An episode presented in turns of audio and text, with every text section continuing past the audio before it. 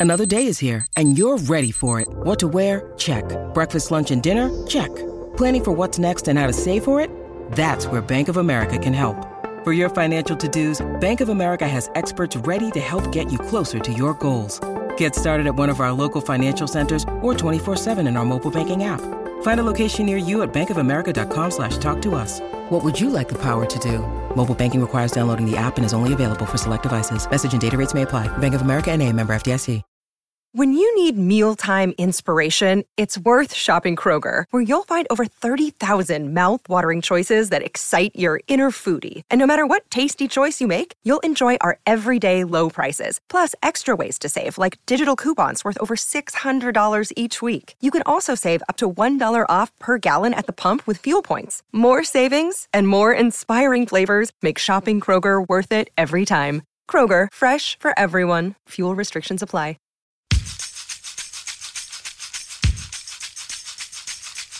Welcome back to Hit Parade, a podcast of pop chart history from Slate Magazine about the hits from coast to coast. I'm Chris Molanphy, chart analyst, pop critic, and writer of Slate's Why Is This Song Number One series. On our last episode, we talked about the overlapping careers of rising 80s pop acts Cyndi Lauper, The Bangles, and Aimee Mann of 'Til Tuesday. By 1985, Lauper had scored a string of hits off her quadruple platinum album. 'Til Tuesday had a huge single fueled by Mann's cinematic music video performance. And the Bangles were appearing in Cyndi's videos and on her tour, but still looking for a hit of their own all of these artists now had to figure out their next moves without getting pushed around by a meddling, often sexist music industry. Cyndi Lauper had made some interesting friends in her rise to fame. One of them accompanied her to the 1985 Grammy Awards, where she won a major prize Best New Artist. When she went up to accept the prize, she took along a muscle bound man named Terry Bollea, better known as Hulk Hogan. And the best new artist is. Oh. Cyndi Lauper.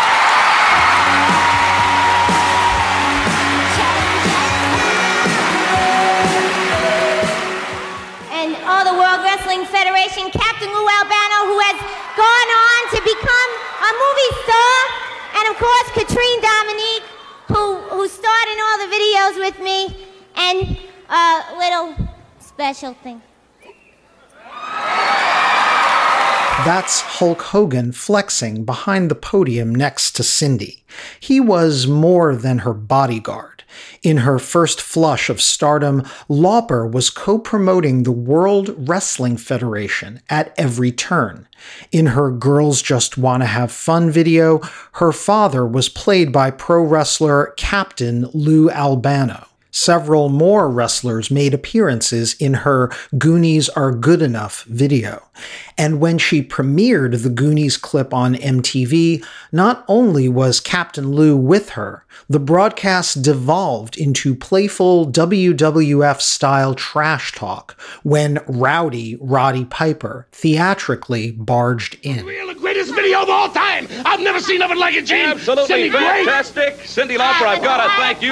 Dynamite! I know, there's nothing like. Hey, wait a minute, Gus. Pardon me one second. I would like to say yes. That was the greatest video I ever seen till you started to sing. That wrote the whole damn you thing, didn't man. have to be in it. Listen, you wanted to be in it. I- That's why you lost. Spielberg asked me. Lauper even played a sizable role in the first edition of WrestleMania in 1985, play acting as the manager of women's champion Wendy Richter.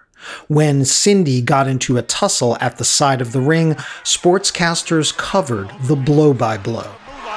And the fabulous Moolah has got Wendy Richter by the hair. Here comes Cyndi Lauper. And we got a melee on the floor, Gino. We got the managers on the floor going at it. Say it with me, folks. This is what an imperial period looks like. For about two years, Cyndi Lauper could be the most flamboyantly outrageous version of herself, and the public ate it up. And they did because the hits just kept on coming. with the brief exception of Money Changes Everything, which was only a number 27 hit in the winter of 1985.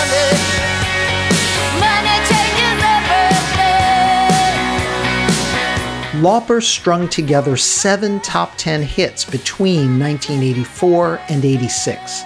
But the journey to those last couple of hits would test the limits of Cyndi's Teflon reputation. Meanwhile, speaking of awards, 'Til Tuesday also received one in 1985 and it was also a Best New Artist prize. Appropriately enough, it came at the second annual MTV Video Music Awards in recognition of their captivating Voices Carry video. The winner of the Best New Artist of the Video is 'Til Tuesday, Voices Carry.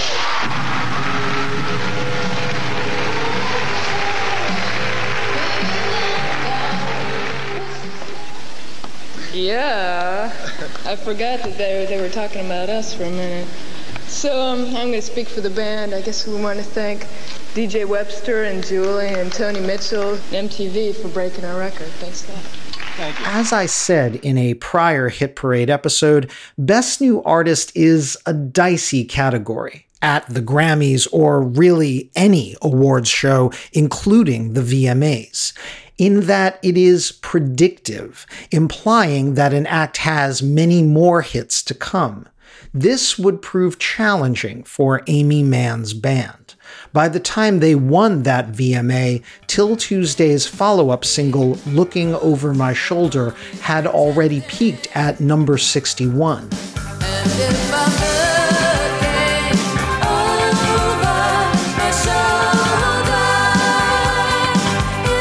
And by year's end, their third single, Love in a Vacuum, missed the Hot 100 entirely.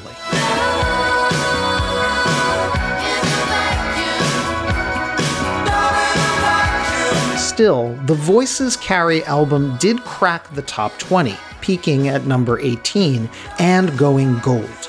A promising start, and 'Til Tuesday would spend much of 1986 recording their all important follow up album. Indeed, all three of our artists entered 86 hoping to avoid the sophomore jinx. Aimee Mann and Cyndi Lauper risked underperforming their hit debuts, in Lauper's case, a blockbuster. But the Bangles' 1984 album All Over the Place had only reached number 80 on the album chart. They likely had nowhere to go but up. They hoped to capture that energy on their next album, which they would title Different Light. To the four women of the Bangles, their sound was about both the singing and the playing. 60s style California harmonies juxtaposed with 80s garage style crash and burn. Let It Go, a track written and sung by all four members for the next album, best exemplified this approach.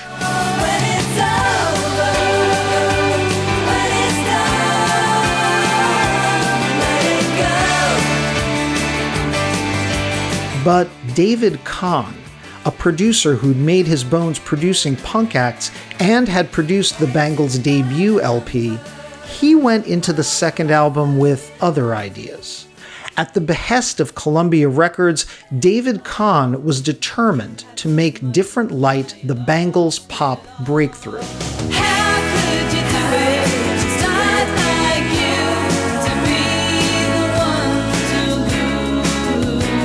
To Kahne, the Bangles were mostly about the vocals. He recorded their harmonies beautifully, but he had the group record numerous takes of their instrumental tracks to perfect them. Or he just brought in studio sidemen to replay the parts. For example, on their cover of the big star power pop classic September Girls, the vocals are all the Bangles, but its 60s style backwards guitar solo is a session musician.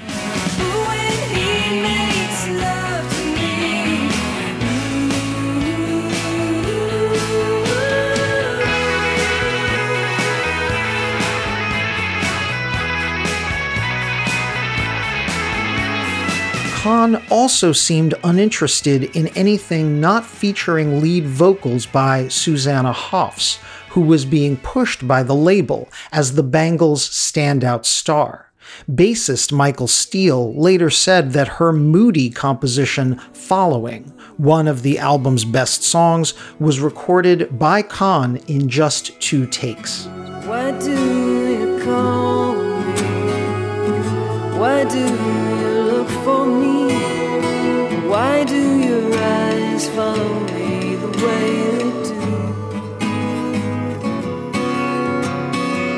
The thing was, David Kahne and Columbia Records had reason to expect the Bangles were about to become pop stars.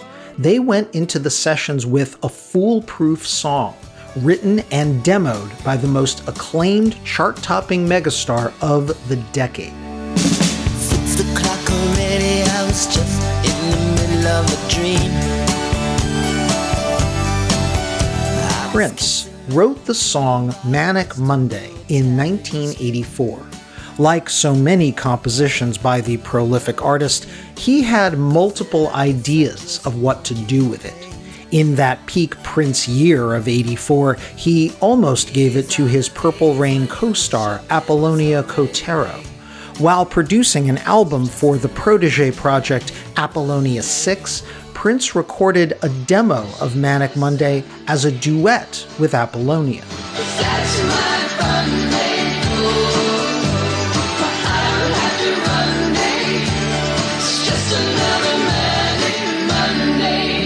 For his typical mysterious reasons, Prince kept the song off of Apollonia's album. But then he met Susanna Hoffs.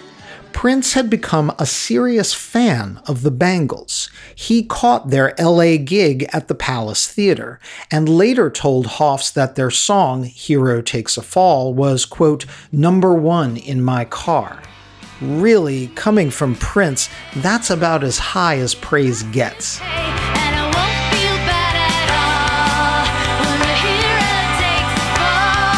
But Prince liked Hoffs in particular. It has never been confirmed that the two dated, but what he did next has been widely regarded as an act of courtship. Through a mutual connection, Prince passed Susanna Hoffs a cassette containing two unreleased songs, one of which was Manic Monday. Hoffs brought it to the band, who instantly knew the song could be a Bangles track. The result proved utterly infectious.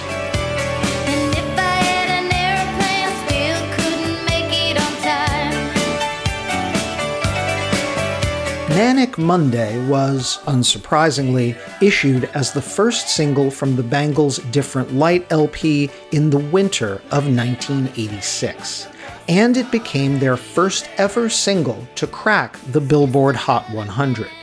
At Prince's request, the writing credit on the single was the pseudonym Christopher, but that wasn't fooling anyone. The public was soon clued in that Prince wrote the song. Recording a Prince song in 1986 was, all by itself, a hit making insurance policy. But the notoriety also didn't hurt. The fact that Susanna Hoff sang lead, the rumors about her and Prince swirling, and the song's bridge climaxing with this little Prince penned come on. Come on, honey, let's go make some all of that combined to make Manic Monday a smash.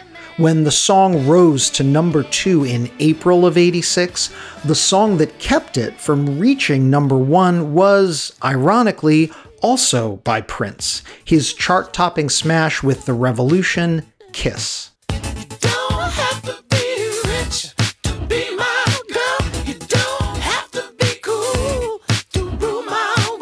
Three of the four singles the Bangles issued from the Different Light album wound up being covers. Their follow up single was written by Jules Shear. Remember him? I mentioned him earlier as the songwriter behind Cyndi Lauper's hit All Through the Night.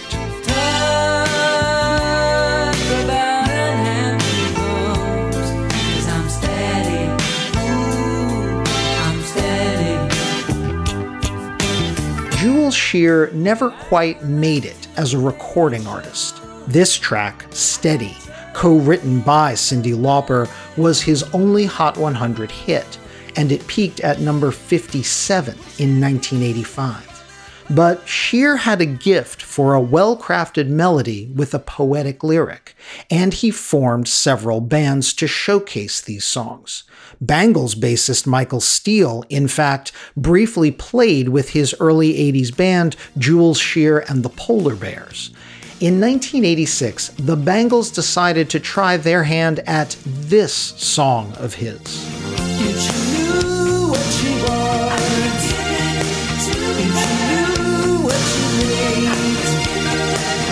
If She Knew What She Wants was a little like Girls Just Wanna Have Fun, originally written from a man's point of view, then transformed when women sang it.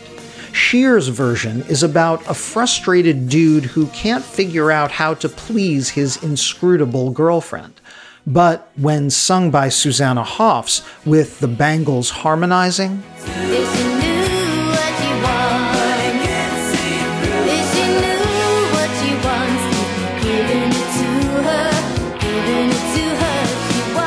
the song takes on new meaning. It's the musings of a couple's mutual friends who know that the couple is doomed because both parties are incapable of making the relationship work. It's sad, poignant, and beautiful.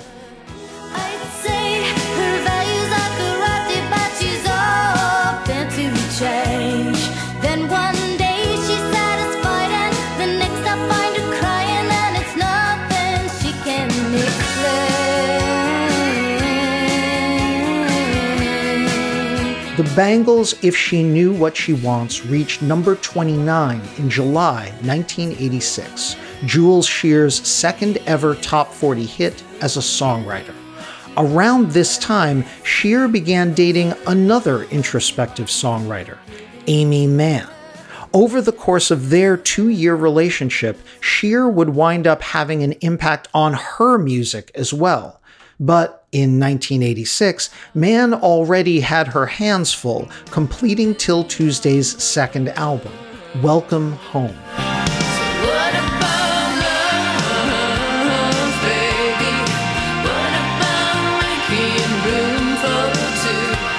What About Love, the lead single from Welcome Home, was a continuation of the ethereal, moody pop sound of 'Til Tuesday's first album. Lyrics like living on silence, living by the book seemed to echo the themes of Voices Carry, reminding fans of what first attracted them to Aimee Mann. It returned 'Til Tuesday to the top 40, peaking at number 26 in the fall of 86.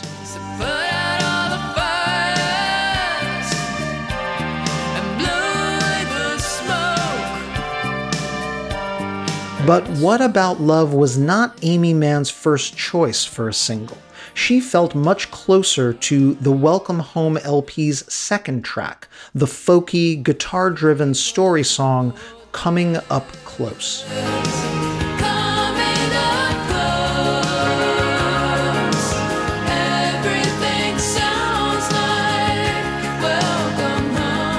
Aimee Mann's songwriting was evolving but Coming Up Close peaked at number 59 in early 1987. Around this time, as if trying to prove she could not be pinned down, Aimee Mann took a gig singing backup for, of all things, a prog rock band.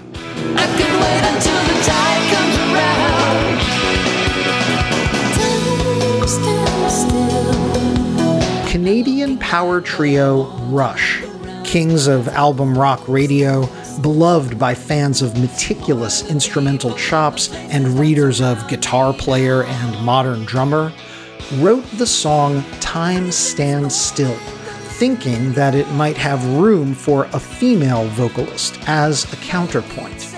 Their first choice for that vocal was, no kidding, Cyndi Lauper, which would have been interesting.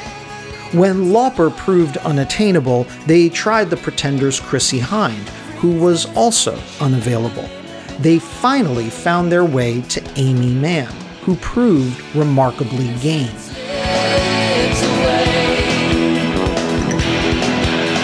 Mann not only delivered the song's titular phrase, she also showed up for Rush's music video, shot by cutting edge Polish film director Zbigniew Rybczynski. He had Mann pretend to be a camera operator, wheeling around a giant studio camera while the band played. Time Stand Still became one of Rush's biggest radio hits, peaking at number three on Billboard's album rock chart in 1987. By the time Aimee Mann recorded Time Stand Still with Rush, she'd already become a seasoned studio pro. A few months earlier, she'd provided another backing vocal on the long awaited sophomore album by her label mate, Cyndi Lauper.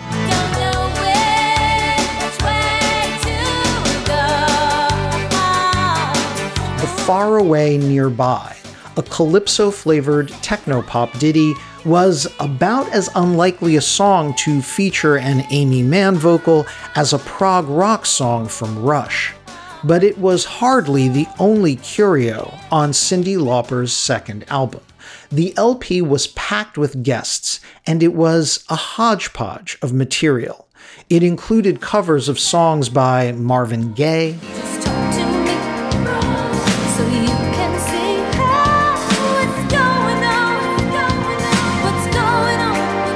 and of the New Orleans standard made famous by the Dixie Cups and the Belle Stars, Iko Iko.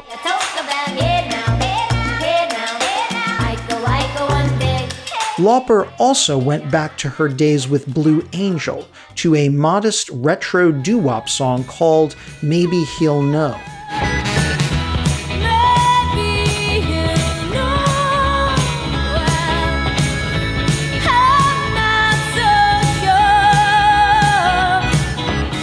Now possessing a bigger recording budget, Lauper remade this song with Billy Joel singing backup.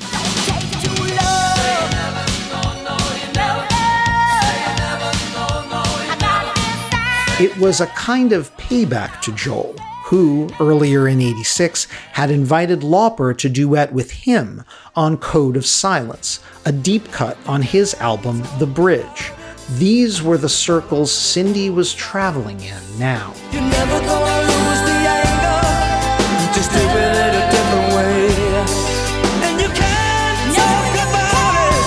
But the centerpiece of the album was a song written by pop songsmiths Billy Steinberg and Tom Kelly, who, two years earlier, had scored a number one hit writing Madonna's Like a Virgin. That song showed they could be arch and clever but the song they offered Lauper was far more earnest. You with the sad eyes.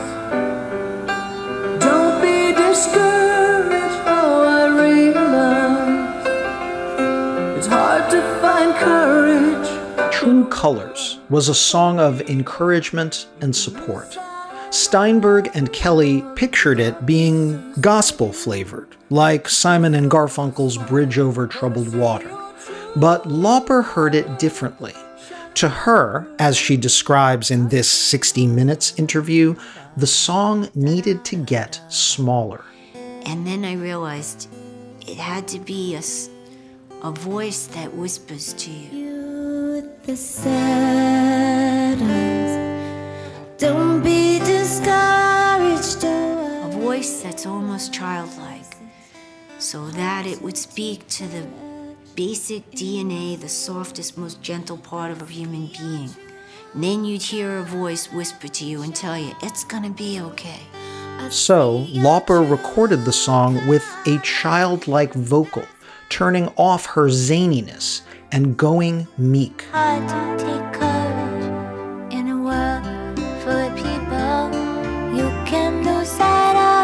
It was only when she worked up to the chorus that Lauper unfurled her full blast voice, and then only briefly before reining that big voice back in.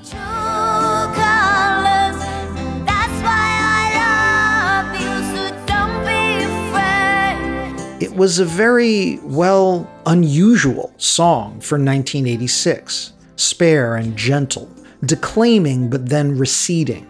Though she had no hand in writing it, Cyndi's arrangement of True Colors defined the song and made it a standard.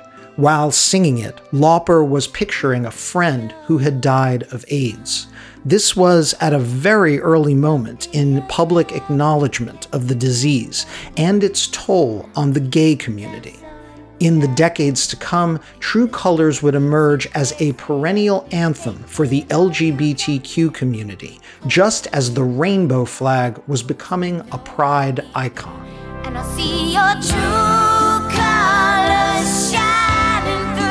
True Colors would be the first single from Lauper's new album of the same name.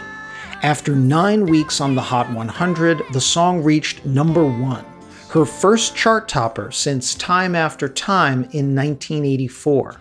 The next week, the True Colors album cracked the top 10, on its way to number 4, matching the peak of She's So Unusual.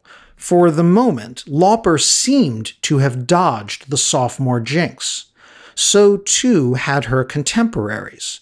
While True Colors was atop the Hot 100, breaking into the top 40 were the latest singles by 'Til Tuesday.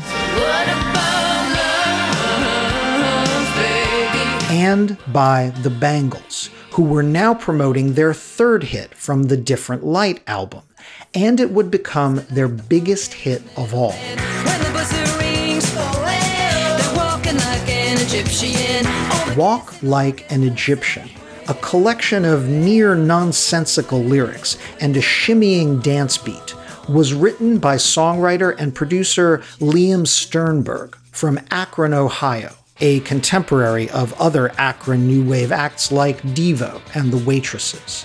The Bangles plucked the demo of Egyptian out of a pile of cassettes their producer David Kahne gave them, and they decided to give it a whirl.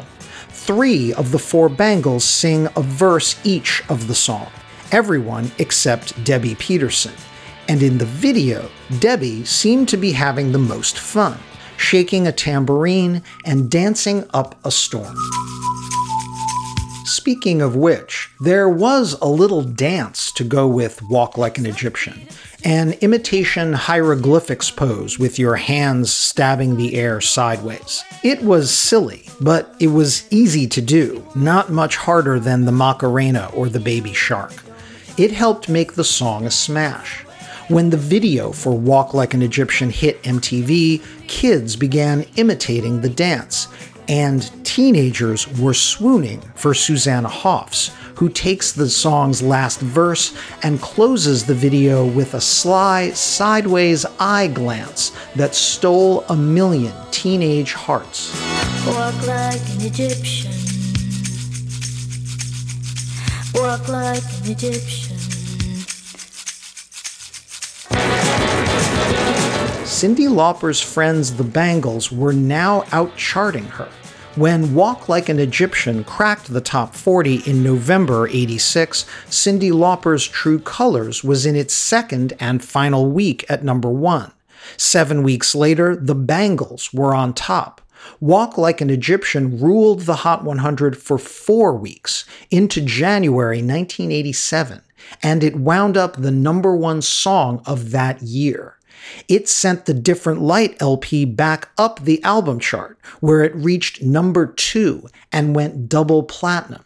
Two weeks after the album peaked, the Bangles were back in the top three as backup singers, supporting their pal Cyndi Lauper on her True Colors follow up, the number three hit Change of Heart. Oh,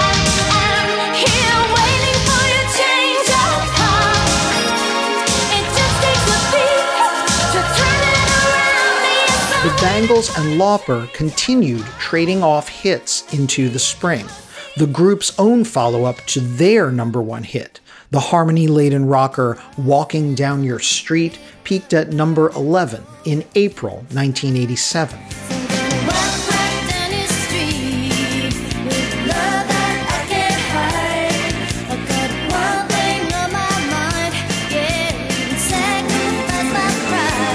One month later, Cyndi's synth pop cover of Marvin Gaye's legendary song What's Going On also reached number 11.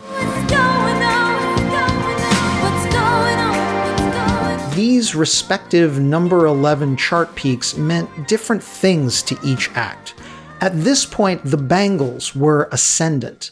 But for Cyndi Lauper, What's Going On became her first single to miss the top 10 in two years. That wouldn't have been so ominous if her next single, the peppy torch song Boy Blue, didn't miss the top 40 entirely, peaking at a lowly number 71.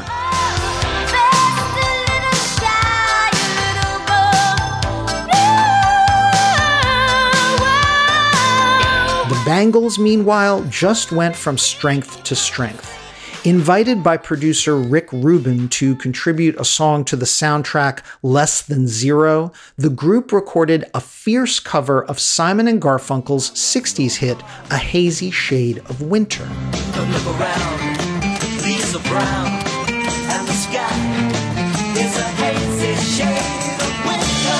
that reinvented the groovy folk song as stomping hard rock.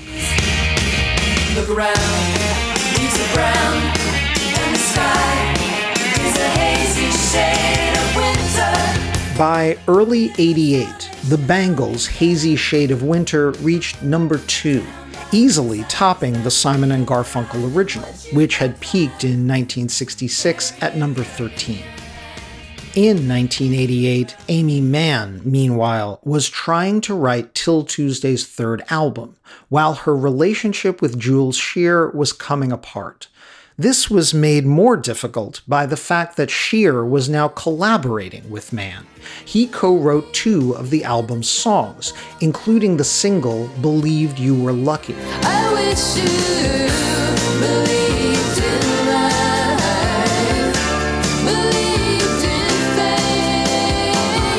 The third and final 'Til Tuesday album, Everything's Different Now, wound up a turning point for Aimee Mann. Much of the album was about Shear, her now ex paramour. In a roman à clef fashion later made famous by Taylor Swift, one heartrending song was even titled J for Jules. You know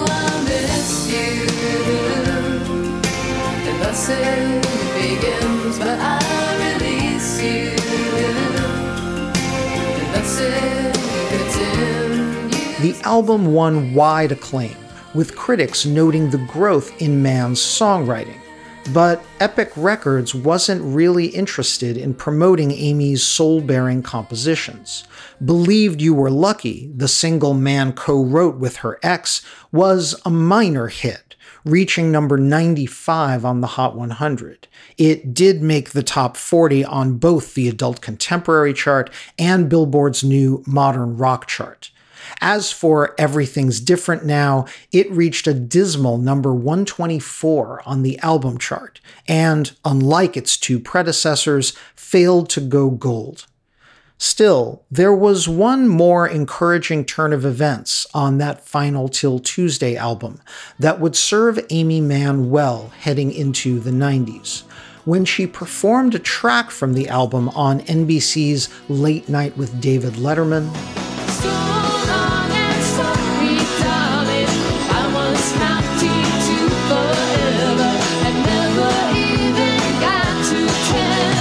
Accompanying her on guitar was a new band member, a 25 year old multi instrumentalist named Jon Brion. Mann and Brion formed a friendship and an ongoing collaboration that would shift from Boston to Los Angeles and that would eventually reboot Aimee Mann's career. The close of the 80s was a similarly scattershot time for Cyndi Lauper. It took her three years to follow up the True Colors album, which went double platinum, solid but less than half the sales of She's So Unusual. In the interim, Lauper did a favor for her friend Pee Wee Herman, recording the theme to his Saturday morning kids show, Pee Wee's Playhouse.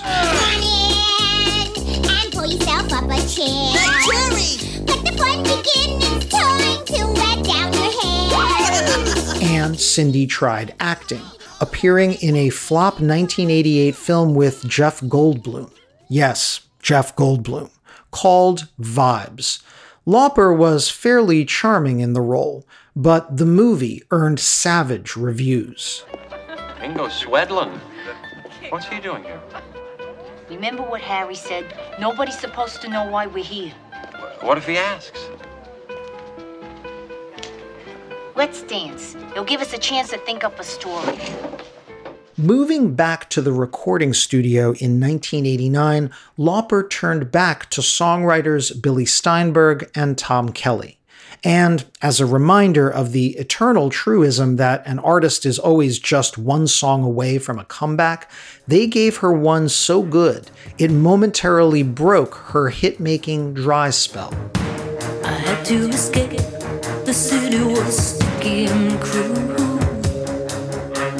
I Drove All Night was a vintage torch ballad whose pre chorus and chorus were studded with big glory notes. Cyndi gave the song her all, reminding pop audiences of the power of her voice. By the summer of 89, I Drove All Night had brought Lauper back into the top 10, where she peaked at number 6. The song sounded like an instant classic.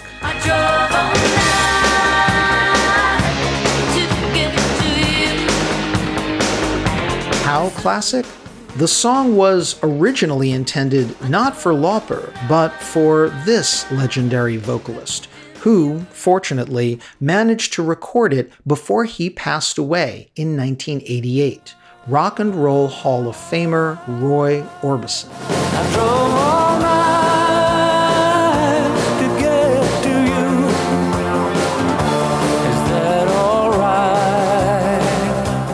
Orbison's version was unearthed posthumously in the early 90s, and it charted around the world in 1992, even cracking the top 10 in the UK, where it matched the number 7 peak of Cyndi Lauper's version.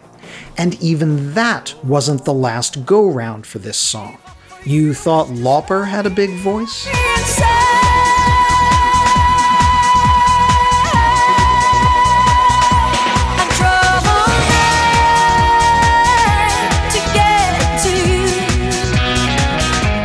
2003, Celine Dion took on I Drove All Night.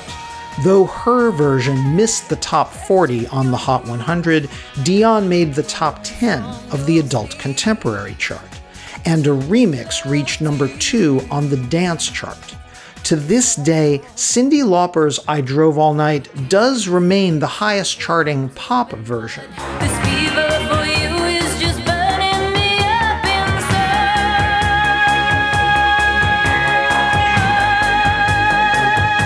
But its impact on Cyndi's career was questionable.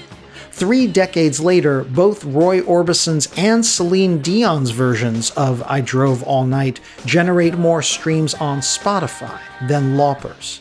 And it did little for Cyndi's 1989 album A Night to Remember, which peaked at number 37 and failed to go gold, never mind platinum.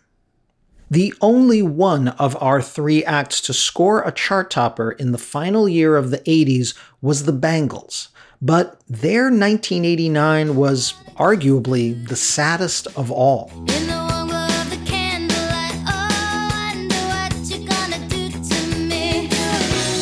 The Bangles issued their third album, Everything, in the closing weeks of 1988. It quickly generated a hit the rocking, slightly psychedelic In Your Room, which had reached number 5 on both the Hot 100 and the Modern Rock chart by the start of 1989.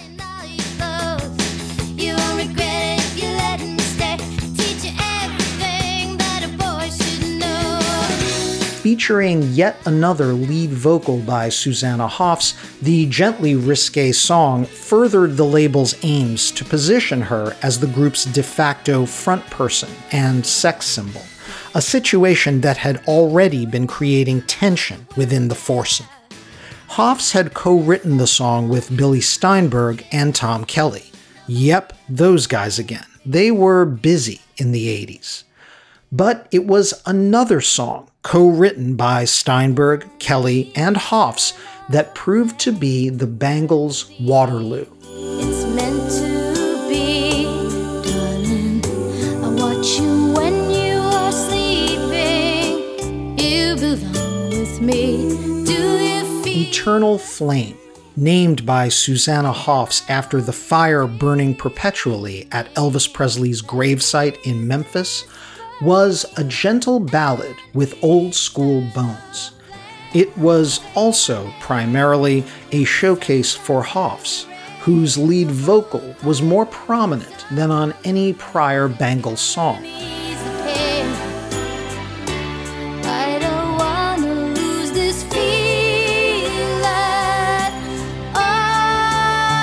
In essence, Eternal Flame was to the Bangles what Yesterday had been to the Beatles a showcase for a single member disguised as a group project.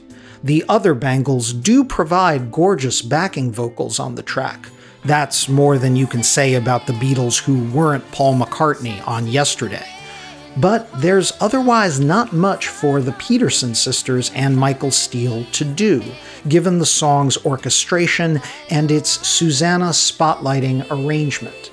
The rest of the group bristled at even including it on the Everything album, but the label pushed for it and then chose it as the LP's second single. By April of 89, it had gone all the way to number one.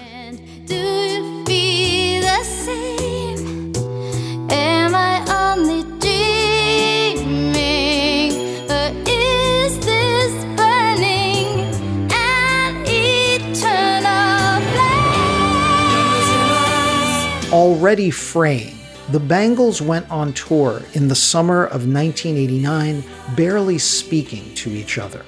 They insisted that the album's third single be a showcase for someone other than Susanna Hoffs, so they chose the song Be With You, co written and sung by drummer Debbi Peterson.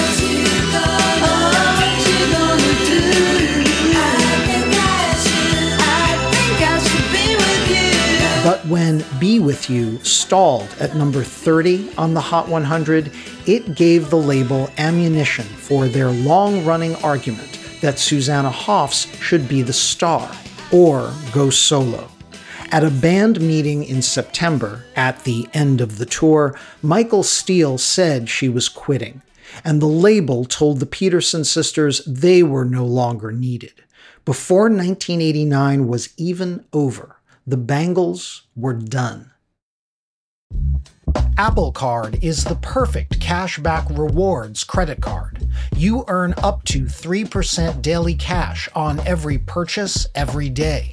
That's 3% on your favorite products at Apple, 2% on all other Apple Card with Apple Pay purchases, and 1% on anything you buy with your titanium Apple Card or virtual card number. Visit apple.co slash card calculator to see how much you can earn. Apple Card issued by Goldman Sachs Bank USA, Salt Lake City branch, subject to credit approval. Terms apply.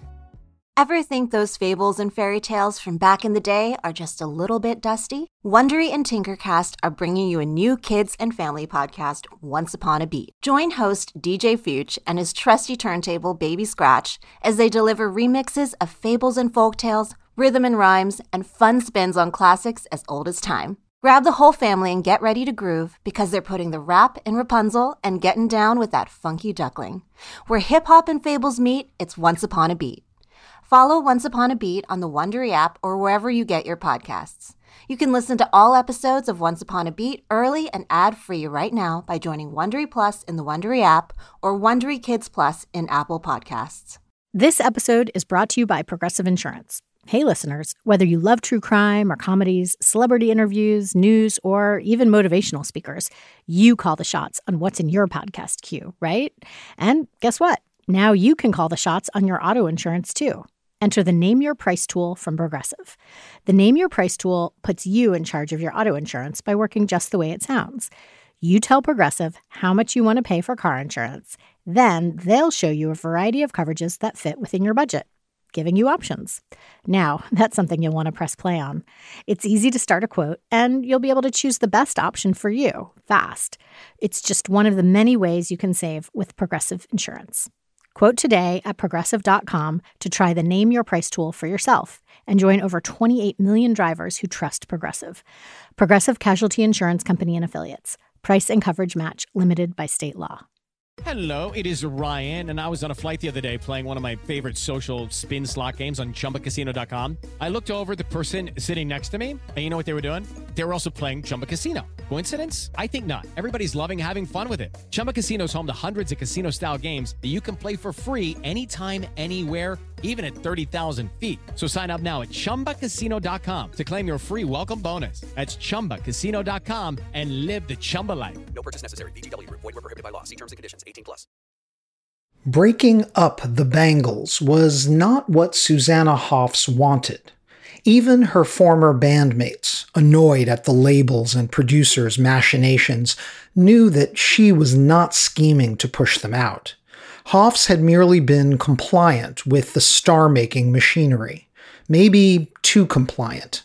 Back in 1987, while the band was still together, Hoffs agreed to let her filmmaker mother, Tamar Simon Hoffs, direct her in a college romp called The All Nighter, the movie's poster featured a picture of Susanna in a bikini, and let's just say the film was neither a hit nor a cinematic gem. Oh, my mom's coming. She's totally neurotic about birth control. What did you get out of your four years at Pacifica? Okay, this is what I can't believe. I cannot believe I'm leaving this place without having my one earth shattering, significant romance. In 1991, with the band now in shambles, the Agreeable Hoffs played the game again, releasing a solo album on Columbia Records called When You're a Boy, produced by the band's old Svengali slash nemesis David Kahne.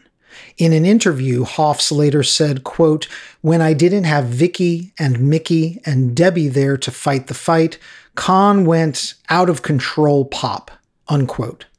Hoffs's first solo single was not only slick radio pop far removed from the Bangles sound, it leaned heavily on the image management the label wanted for her. Its title, My Side of the Bed.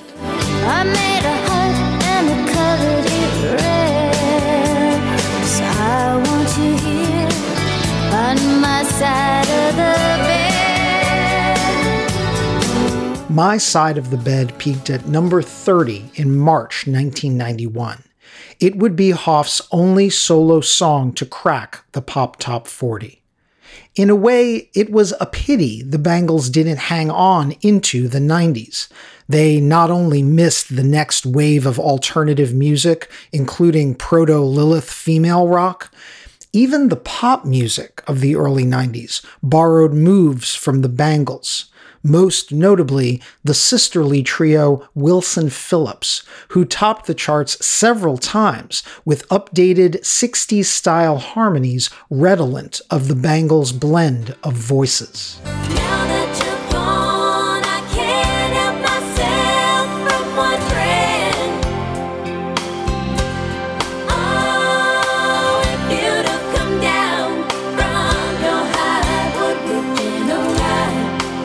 Hoffs never released another album on Columbia Records.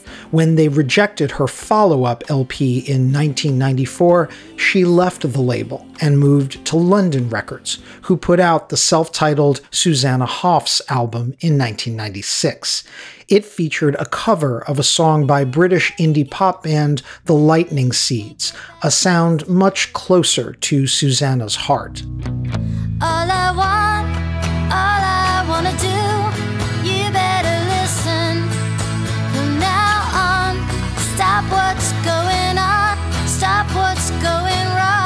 Other former Bangles joined their own 90s projects. Bands such as Debbi Peterson's Kindred Spirit or Michael Steele's Crash Wisdom. The most enduring of these was Vicki Peterson's team up with Susan Cowsill of family band The Cowsills. They formed the Continental Drifters, which lasted roughly a decade and issued multiple well received albums.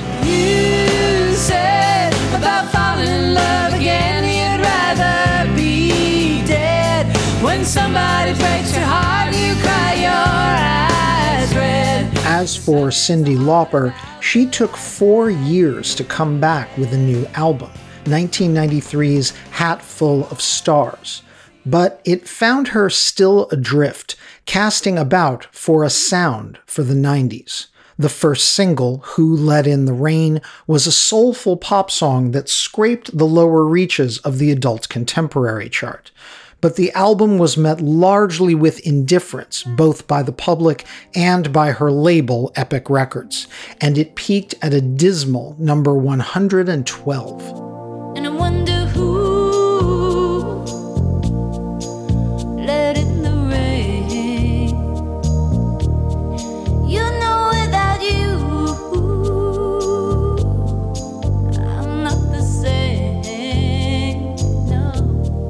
Again, as with the broken up Bangles, so much of 90s rock echoed what Lauper had been doing a decade prior. Whether it was the post punk crossed with girlish vocals of Juliana Hatfield.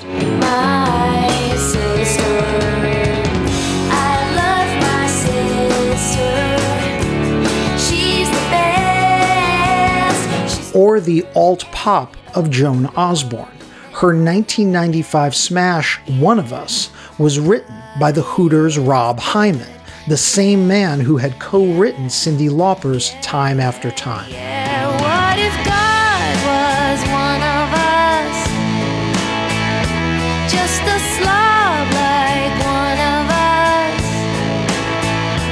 Though Lauper did try her hand at alternative rock, most especially the title track of her 1996 album Sisters of Avalon.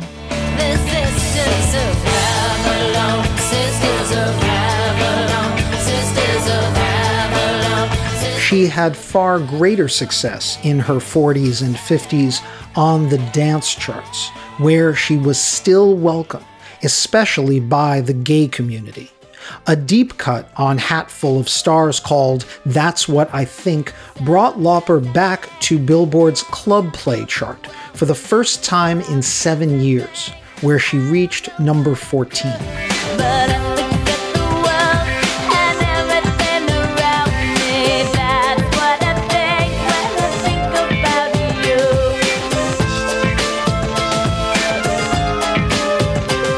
The next year, a reboot of Lauper's very first hit, Girls Just Want to Have Fun, retitled Hey Now, Girls Just Want to Have Fun, and built around an interpolation of the 1974 Redbone hit Come and Get Your Love, made charts around the world.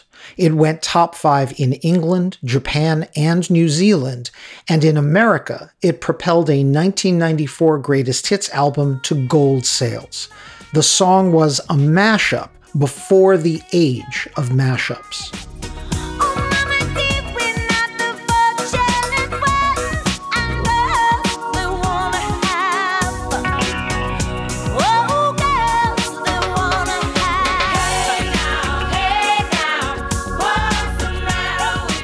Lauper used her downtime between albums to take up acting again this time to much greater acclaim. Her series of cameos on the hit NBC sitcom Mad About You as the character Marianne Lugasso won Lauper a 1995 Emmy Award for Outstanding Guest Actress in a Comedy Series. Yeah, Marianne Lugasso, this is my wife, Jamie. Hello? Oh, I like you. I mean, I don't know you from nothing, but I get senses about people, and I could tell you're one. But the artist who was working hardest to keep up with 90s music and experiencing the greatest frustrations was Aimee Mann. Even more than Susanna Hoffs or Cyndi Lauper's woes with their labels, nobody got more of a raw deal from the music industry than Mann.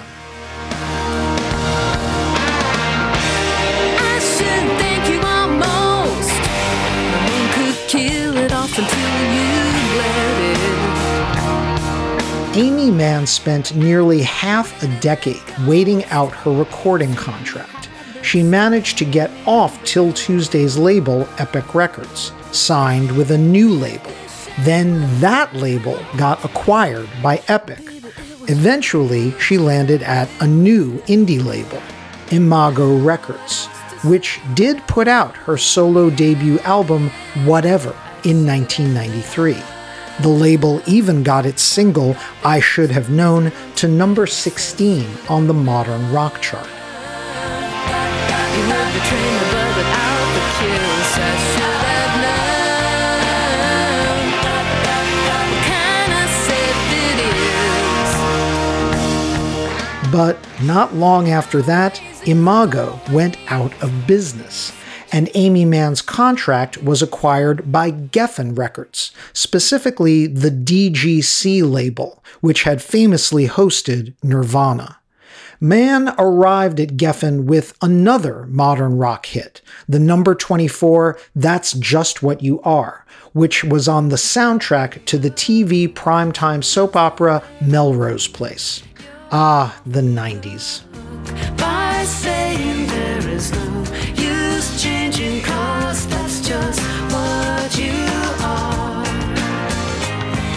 Mann included that new hit on her next album, 1995's I'm with Stupid. But Geffen, distracted by bigger bands like Weezer and Garbage, did little to promote Mann's album, despite the fact that I'm with Stupid was packed with catchy tracks like Long Shot.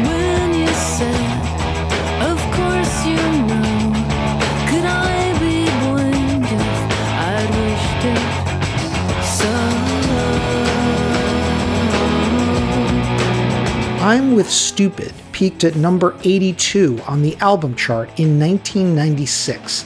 That was at least an improvement over the number 127 peak of 1993's Whatever. Both albums were produced or co produced by Mann's friend Jon Brion, who made the songs sparkle with rich sonics and smart pop hooks. He also brought in seasoned players like his friend Michael Penn, musician brother of actor Sean Penn. Five years earlier, Michael Penn had scored a sizable pop hit with the number 13 peaking No Myth.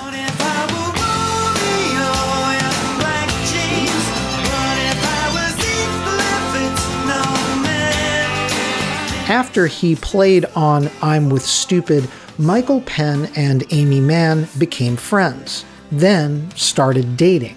In 1997, they wed and are still married to this day. Together, they immersed themselves in the music scene in Los Angeles, where Mann had relocated in 1995. As it happened, their friend Jon Brion was the nexus of that scene, holding court at LA club Largo for a weekly Friday night musical residency. Back in the day when they used to hunt for witches. They need to see if they'd float or they would drown before they burn them down. Before they went to the Atlantic, Mann and Penn were regulars at Largo, often sitting in on stage with Brion, as were such rising LA based artists as Fiona Apple and Elliott Smith. The frequent club gigs kept Aimee Mann sharp as she, once again, fell into record label limbo when Geffen was swept up into the 1998 Universal Polygram merger. DGC Records was folded into Interscope Records. Mann had already recorded most of a new album, but Interscope, led by famed executive Jimmy Iovine, had little interest in releasing the album unless she recorded additional material. Frustrated, Mann penned a song, Nothing is Good Enough, about how fed up she was with label executives telling her they didn't hear a single.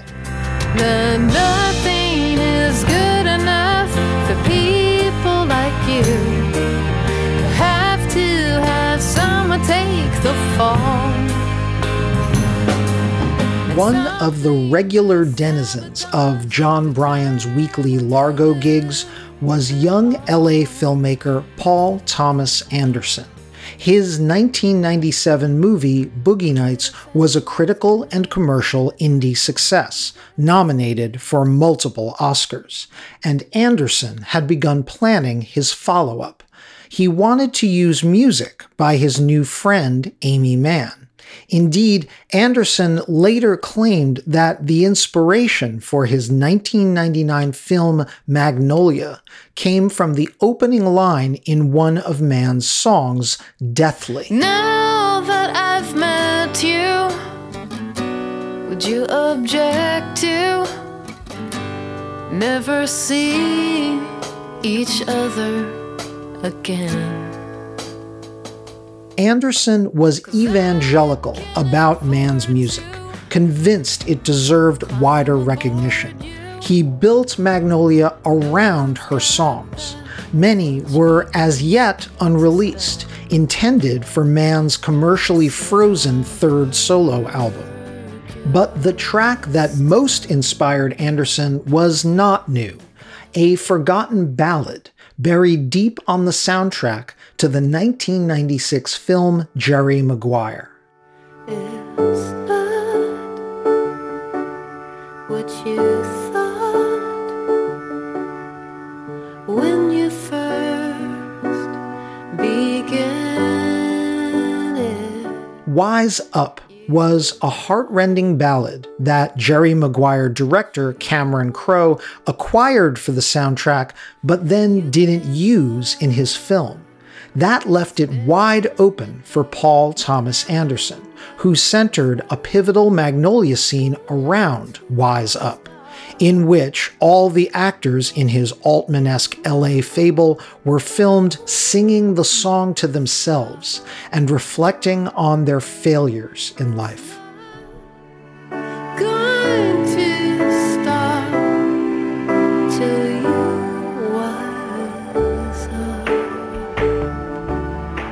Anderson helped ratify Aimee Mann's career as a hip LA artist, far removed from her days in Boston New Wavers 'Til Tuesday.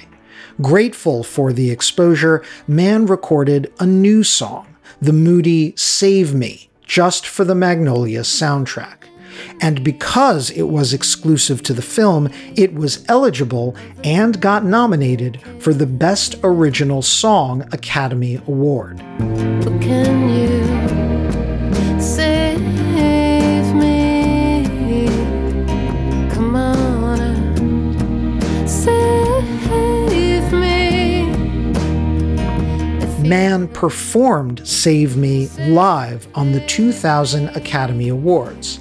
Unfortunately, she didn't win the prize, losing to You'll Be in My Heart, Phil Collins's ballad from the Disney animated film Tarzan. So small, you seem so strong. My arms will hold you, keep you safe and warm.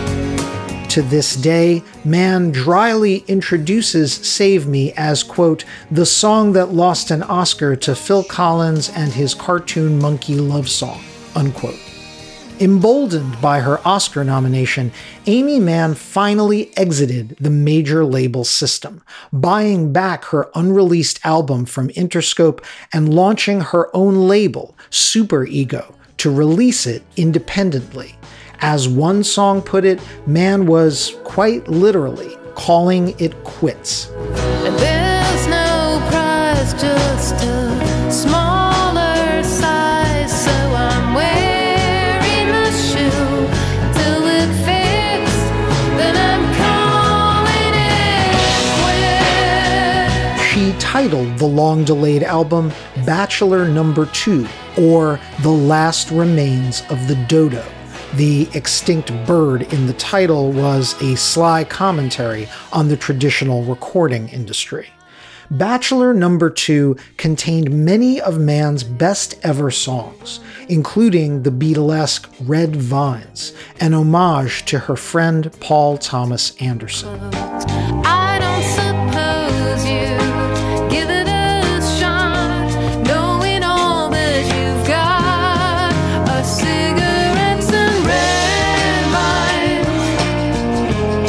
Released in the spring of 2000, Bachelor Number 2 went on to sell nearly a quarter million copies, a modest success by major label standards, but a blockbuster for Aimee Mann far more profitable to her personally than an Interscope release would have been. Her next independently released album, 2002's Lost in Space, matched those sales and brought Mann back to the top 40 on the album chart for the first time since her 'Til Tuesday debut. Lost in Space peaked at number 35.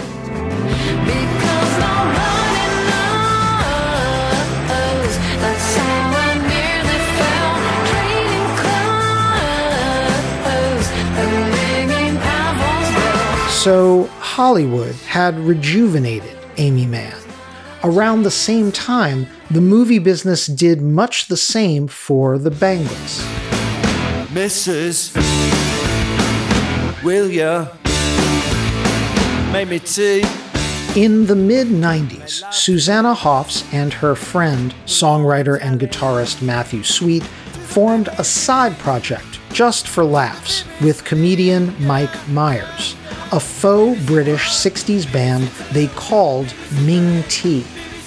The project helped inspire Myers' time traveling British spy character, Austin Powers, which led to his 1997 sleeper hit film Austin Powers International Man of Mystery, which was directed by Hoffs' filmmaker husband, Jay Roach. In the film, Ming Tea perform a shagadelic would be British invasion hit called BBC.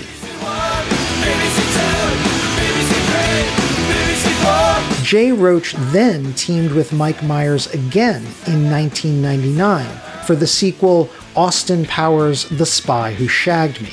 And this time, Hoffs convinced her old friends, the Bangles, to reform for the soundtrack the group recorded Get the Girl for the Powers sequel, and it was a loving throwback to their Paisley Underground origins.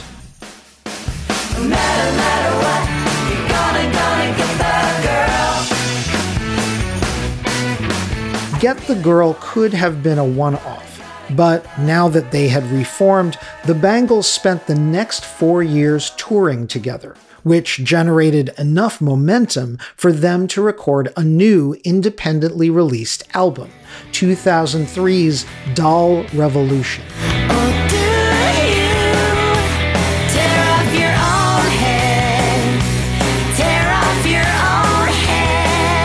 Named after an Elvis Costello song that they covered for the album, the rest of the tracks on Doll Revolution were penned by the four band members, some of them remakes of songs they'd recorded for their various 90s projects. In a 2003 interview, Vicki Peterson marveled at how good it felt to be working with her old band again. Quote, We would look at each other and go, but we're not suffering. Is it art? Nobody's suffering. We're all laughing and having dinner. Unquote. The aughts was also when Cyndi Lauper seemed to come out the other side. She not only embraced her status as an icon to the LGBTQ community, she doubled down.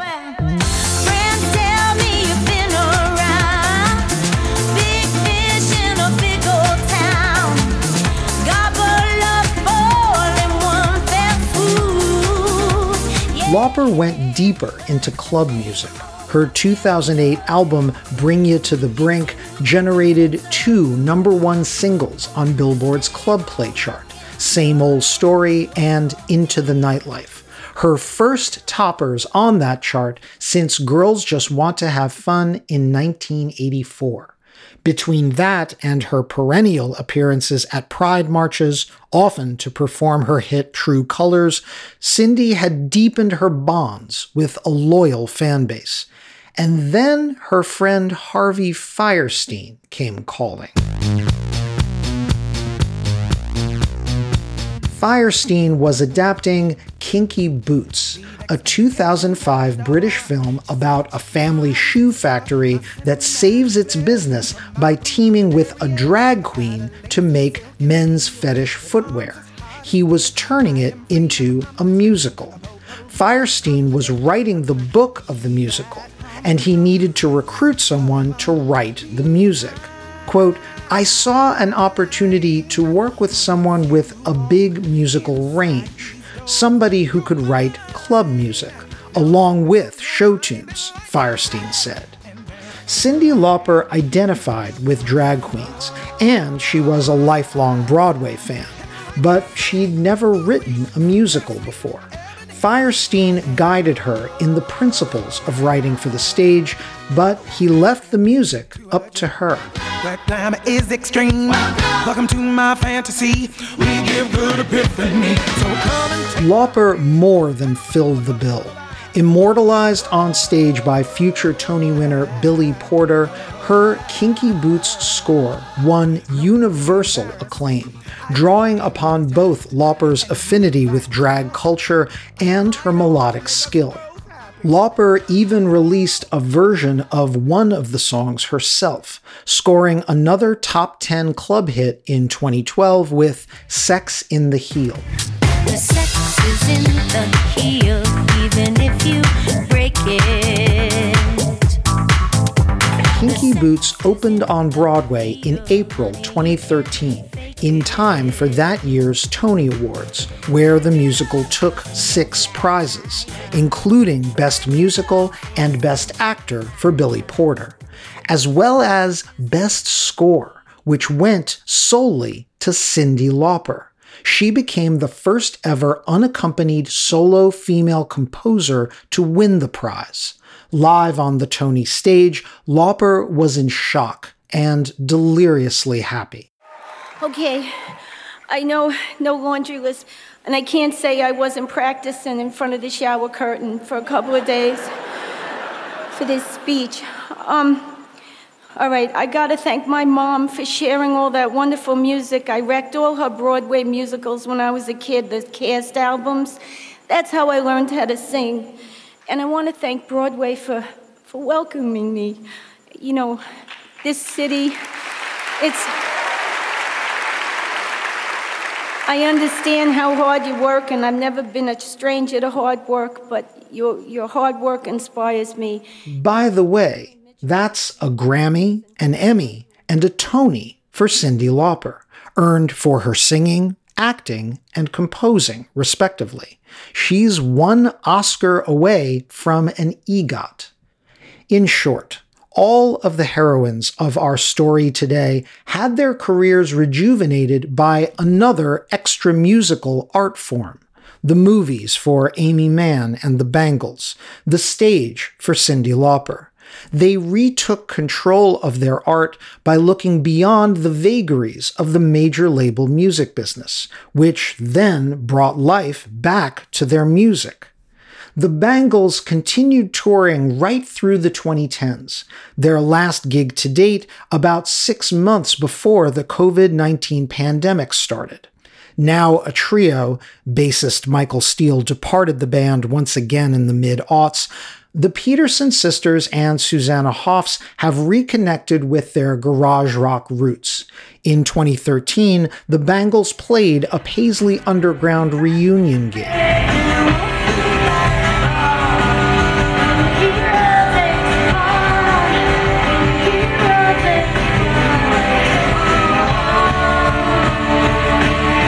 five years later, they joined the other Paisley bands, Rain Parade, The Dream Syndicate, and The Three O'Clock, on a joint album covering each other's 60s inspired material.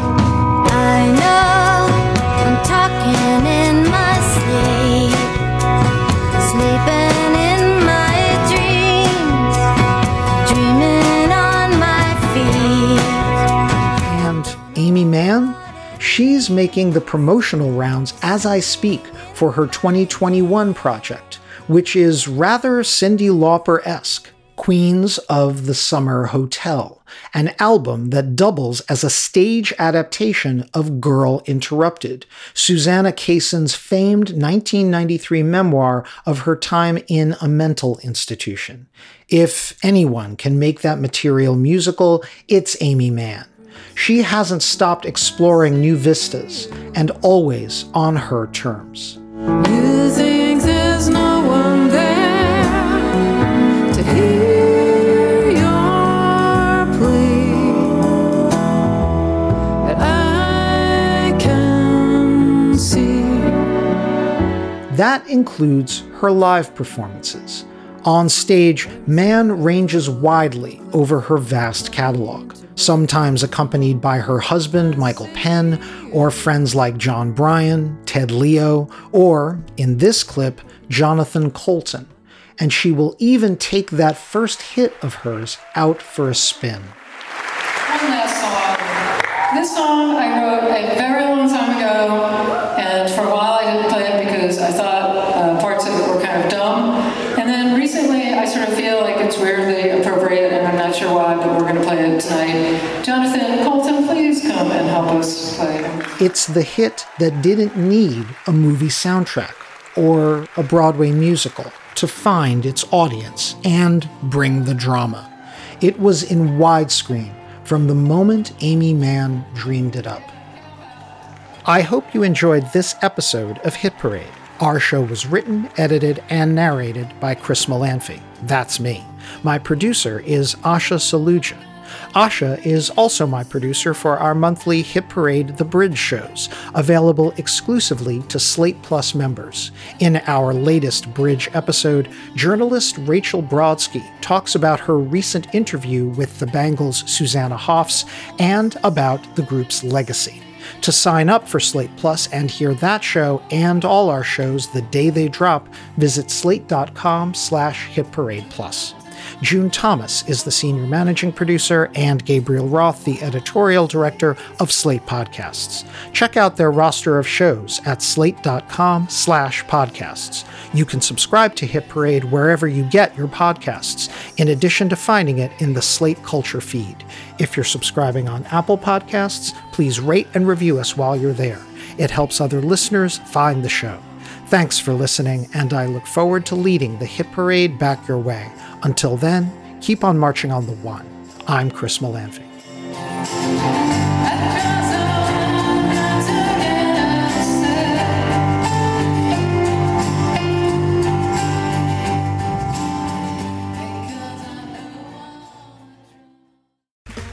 Okay, round two. Name something that's not boring. A laundry? Ooh, a book club. Computer solitaire, huh? Ah, sorry, we were looking for Chumba Casino. That's right. ChumbaCasino.com has over 100 casino style games. Join today and play for free for your chance to redeem some serious prizes.